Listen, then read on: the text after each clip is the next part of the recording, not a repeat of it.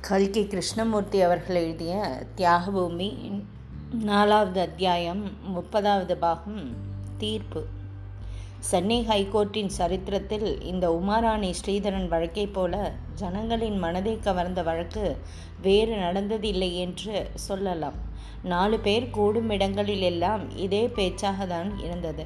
Case நடக்கும் தினங்களில் மாலை வேளையில் கடற்கரைக்கு போனால் வெண்மணலில் கும்பல் கும்பலாக உட்கார்ந்திருந்தவர்களுடைய பேச்சில் உமாராணி ஸ்ரீதரன் என்ற பெயர்கள் அடிக்கடி கேட்கக்கூடிய நிலையில் இருந்தன.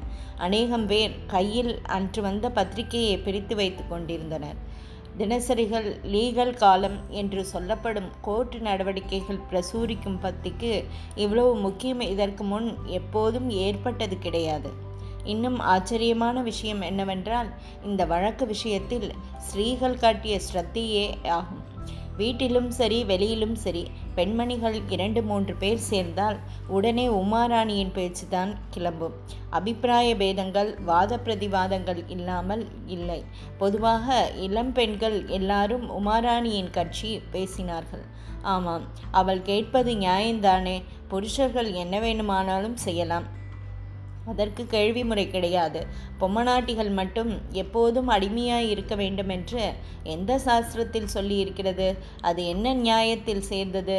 நன்றாய் சொன்னால் புருஷனுக்கு ஜீவனாம்சம் தருகிறேன் என்று இம்மாதிரி படித்த யுவதிகளும் மாதர் விடுதலை இயக்கத்தில் சேர்ந்த மாது சிரோன்மணிகளும் பேசினார்கள்.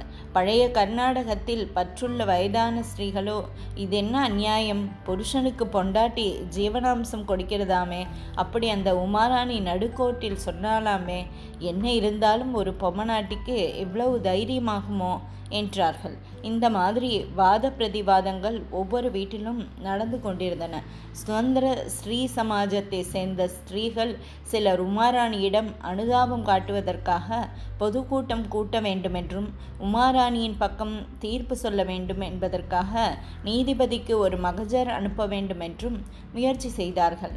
இம்மாதிரி எல்லாம் செய்வது கண்டெம்ட் ஆஃப் கோர்ட் அதாவது கோர்ட்டை அவமதிக்கும் குற்றமாகும் என்று சிலர் எடுத்துக்காட்டியதன் பேரில் மேற்படி முயற்சி கைவிடப்பட்டது.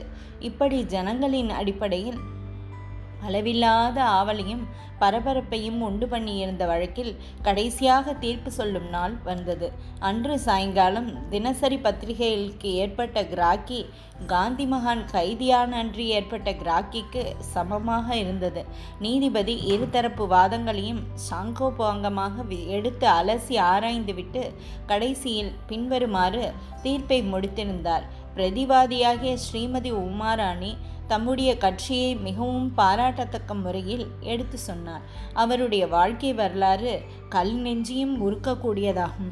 இந்து சமூக வாழ்க்கையிலுள்ள அநீதிகளுக்கு அவர் ரொம்பவும் உள்ளானவர் என்று நிச்சயமாய் தெரிகிறது. எல்லா விதத்திலும் அவர் தம்முடைய அனுதாபத்துக்கு பாத்திரமாய் இருக்கிறார். தர்மமும் நியாயமும் பிரதிவாதியின் கட்சியில்தான் இருக்கின்றன என்பதில் சந்தேகமில்லை. ஆனால் துரதிருஷ்டவசமாக சட்டம் அவர் கட்சியில் இல்லை.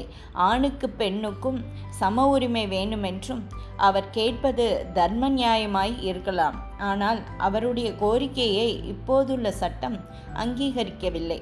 சட்டம் பிசகாதானது இருந்தால் அதை திருத்த வேண்டியது சட்ட நிபுணர்கள் அரசியல்வாதிகள் இவர்களுடைய கடமை. நான் இப்போது அமலிலுள்ள சட்டத்தின்படிதான் தீர்ப்பு சொல்ல வேண்டும். சாதாரணமாக ஒரு புருஷன் தன்னுடைய மனைவியை தன்னுடன் வசிக்க வேண்டுமென்று கோருவதற்கு பாத்தியதை உண்டென்று சட்டம் சொல்கிறது. இந்த வழக்கில் பிரதிவாதியை வாதி கொடூரமாக ஹிம்சித்ததாய் ருஜுவாகவில்லை. ஆகவே உம்மாராணி என்கிற சாவித்திரி அம்மாள் அவளுடைய புருஷன் ஸ்ரீதரன் என்பவருடன் சேர்ந்து வசிக்க வேண்டும் என்பதாக தீர்ப்பளிக்கிறேன் என்று நீதிபதி கூறினார். தொடரும்.